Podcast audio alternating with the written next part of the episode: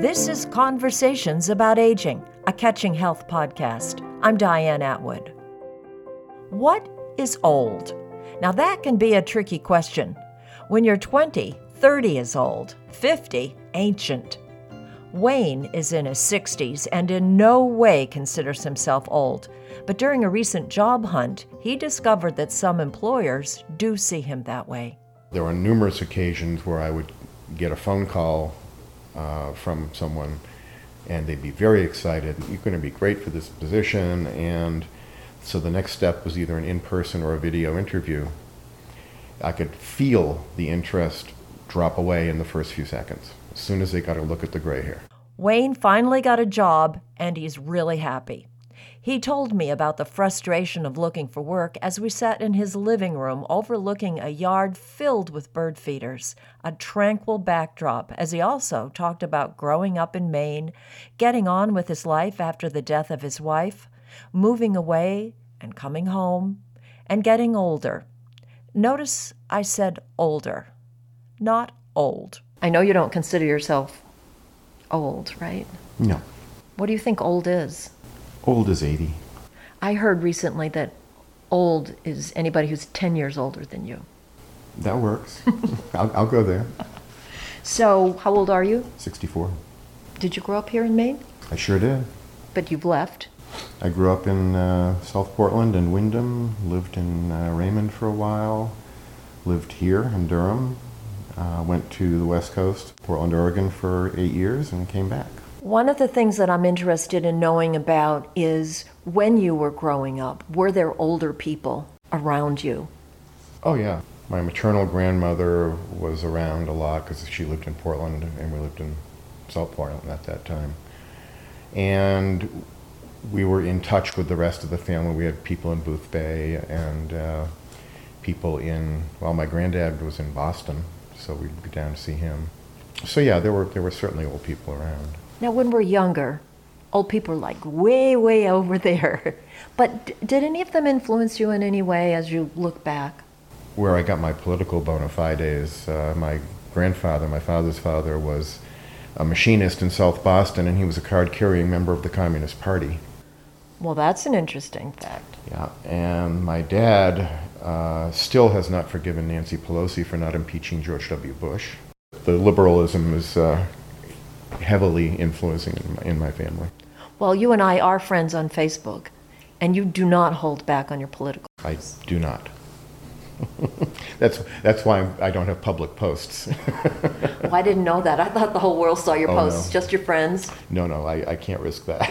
do you think that it's important to be politically active, to at least express your opinions and your voice? I think it's important to have opinions, and if you have opinions, that, that, of course you express them.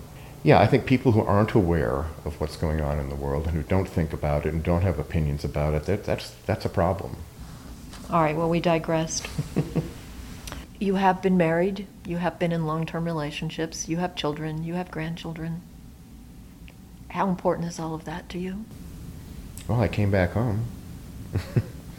it's important. Um, don't have a picture of Oliver handy, but that's why I came back.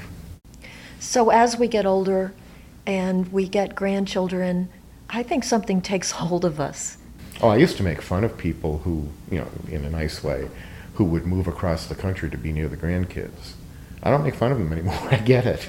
Now that I'm a grandmother, I see that unconditional joy and love that they give you.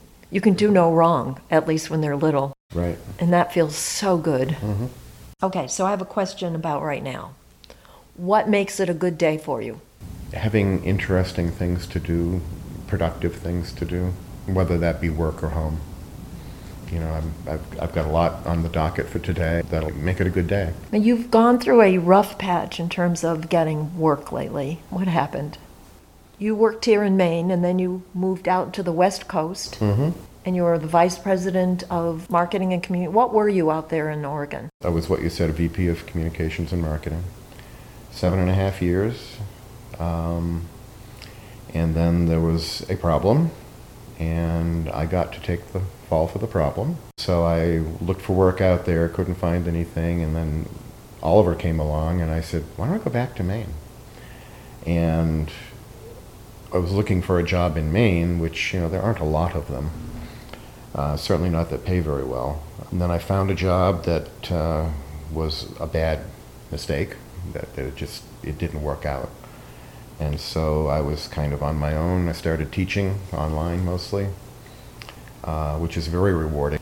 And then along came this opportunity that uh, I get to be useful again. You know, I put 35 years of experience to work. Uh, that was the worst part of, of being unemployed was here I am, I've got all this experience, I've done all these things, and I'm not doing them. I'm not sharing them, I'm not putting them to use for anyone. That was very hard. What was it like for you when you applied for jobs? Did you get called in for interviews? If you did, were you treated a certain way that made it obvious that you were older than what they were looking for? Well, I boil it down this way. Nobody wants to hire a 62, 3, 4 year old into an executive position because they're not going to be around that long, and they think. And nobody wants to hire an executive into a lower level position because they figure they're going to be gone. You know, uh, so I think that's a very dangerous age to be unemployed, uh, 60 plus. I found a lot of jobs I never even heard back from, and then when I would follow up later, I'd, I'd see a picture of a 20 something on the website there were numerous occasions where I would get a phone call uh, from someone and they'd be very excited. Da, da, da, you're going to be great for this position. And so the next step was either an in person or a video interview. I could feel the interest drop away in the first few seconds as soon as they got a look at the gray hair.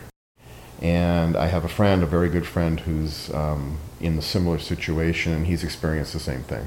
So, what's the message that you would like to get across about this issue? Don't throw older people away. We got a lot to offer. So, tell me about the new job. Is it in your field? Well, it, it's it's interesting. I, I'm not going to be doing public relations, but I'm going to be helping other people learn how to do it and supervising their work. My job in Oregon was pure pure leadership, pure management. I didn't touch anything at a practical level but I was I was managing people. This is a little different in that I'm actually building the company, creating all the systems and the processes and the uh, ways of tracking the requirements of the Department of Labor. I've built departments. I've never built a whole company. The company you're building is an apprentice program. Yep, there is uh, an apprenticeship uh, program with the state of Maine to certify through the Department of Labor. And I didn't know this, but there are sets of criteria for almost every occupation there is. Uh, somebody has compiled all these. You need to know these things. You need to have done these things. You need to know this technology. And so we'll, we'll be charting our apprentices in all those areas and also teaching them some additional things. Name of the company, and right now you're building it, so it's it hasn't actually started yet. Yeah, the way I describe it is we're driving the car down the road while we build it. We're building it while we drive it down the road. Uh, it's called Word Lab, and it's a it's it's interesting. It's the first for-profit company I've ever worked for in my entire career, if you don't count the car wash when I was in high school. Um, but it, it's also a B Corp, which is uh, an LLC that has a commitment to the community built into its mission statement, and obviously that's workforce development and keeping young people in Maine and bringing people to Maine and and that sort of thing. So it's not it's not like it's a pure for-profit company, but it is a for-profit company. Well, congratulations. Thank you. In terms of staying active, it doesn't seem like you have any issues trying to be active. Not yet. No health conditions that prevent you from doing certain things. I mean, I still shovel snow. I'm not supposed to be doing that. but I do. Why aren't you supposed to be shoveling snow? Because I have a heart condition. so you do have a condition. I do. Well, do you mind talking about it? Uh, no, I, I have some fairly significant blockage. Can you be active? Yeah, I work out four days a week. You go to a gym, or you have a gym downstairs? Well, I have I do both, depending where I am. So we keep hearing how critical physical activity is. Well, let's put it this way: if I had uh, not been very active and very good shape, and having been doing it for a long time, I probably would not have had a stent. I probably would have had a heart attack, and it was in a very bad spot. So what had happened was that I developed collateral circulation around the blockage, and that's from exercise. you, you grow new blood vessels because your heart needs more blood, so it's, it's growing around the blockages. You know, some people can be really active, and some people, they just have such a hard time being motivated, no matter what they hear about how critical it is for us to be active. Yeah, well, wake up with a stent. That's pretty motivating. Do you mind if I ask you a question about Ruth? Mm-hmm. So you were in a relationship with Ruth, whom I knew, a very vivacious, wonderful woman who unfortunately had diabetes and eventually passed away. And you both were relatively young at that point. Mm-hmm. In your 50s, maybe? Yeah, I was I was in my early 50s. That's a hard blow to move on from, I would mm-hmm. think. And yet you have a wonderful life now and a wonderful relationship. How did you manage to get from there to here? What sustained you? It's a good question for older people too, because they're going to lose their their partners. Um, I don't know. It wasn't easy, but it also wasn't as hard as I thought it was going to be. I think part of it might have been knowing that that we weren't going to grow old together. I knew that early on. So it's like being prepared. In a way. Well, you can't ever be fully prepared, but yeah. And I, I had some good fortune, you know. I I was in a in a good place. You know, I was make, I was having making a living. I wasn't like unemployed or retired, so I had that in my life to keep me focused. Um, and I was lucky to meet someone wonderful, or you know, re-meet, I guess, was more more accurate. The last three years of Ruth's life were, were horrible. What do you mean? She was sick much of the time, um, increasingly agitated, because I, I, I think she knew that what was happening. Basically, she started dying three years before she died, I think. Is there anything that I have not asked you that you wish I had or you think that's important to talk about? As I'm thinking about why you're doing this, I think what I hope people will be able to do is keep that inner life. You think the inner life is what's really critical? Oh, yeah. Is that like being spiritual? How would you describe inner life? Oh, that's a piece of it, and a piece of it is lifelong learning. A piece of it is um, contemplation. I'm not as good at as, about it as I should be, but I try to practice every day. You know, um, I have a, a, meditation exercise that I do, and I don't do it every day like I should, but I, I think that's important. Um, I think keeping connection with people is important, uh, even if it's just a few people. I think, you know, I go to stop at the Freeport Cafe for breakfast sometimes, and there's always at least one table of what I call old people. And you know that they meet for breakfast every Wednesday morning or whatever it might be, and I think that's critical.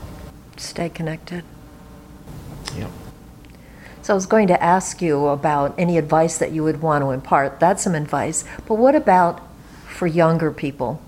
Because we were younger people once, and even though we knew that we'd probably make it this far, when you get here, it's it's a shock. It is that, yeah. I think it would be sort of like what I said a little while ago do it. Do it now. Whatever it is. Just do it. Don't put it off. Right. Well, on that note, we shall say goodbye. But before I say goodbye for real, I would like you to tell us the secret to keeping the squirrels off your bird feeders. Baffles and you put your baffles in a specific place. They have to be at least four feet off the ground because a squirrel can jump four feet. And you also have to have your feeders not at least four feet from any, or maybe more than four feet from any trees or building pieces or whatever. I, I, the one out on the other side of the house, I, I put a ladder up against the house one day, you know, laid it down. I was going to move it later, and a squirrel in less than a few hours figured out that he could get up on the ladder and jump uh, over the baffle to the feeder. So it's, it's they're, they're very clever. All right. Well, thanks for that advice.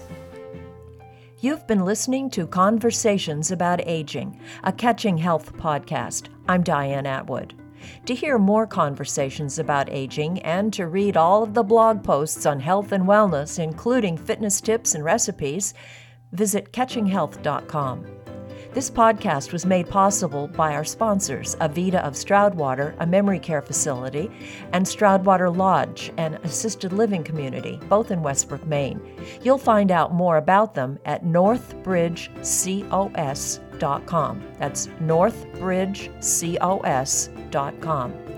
A shout out to Smith Atwood Video Services for editing this podcast. See what else they have to offer at smithatwood.com.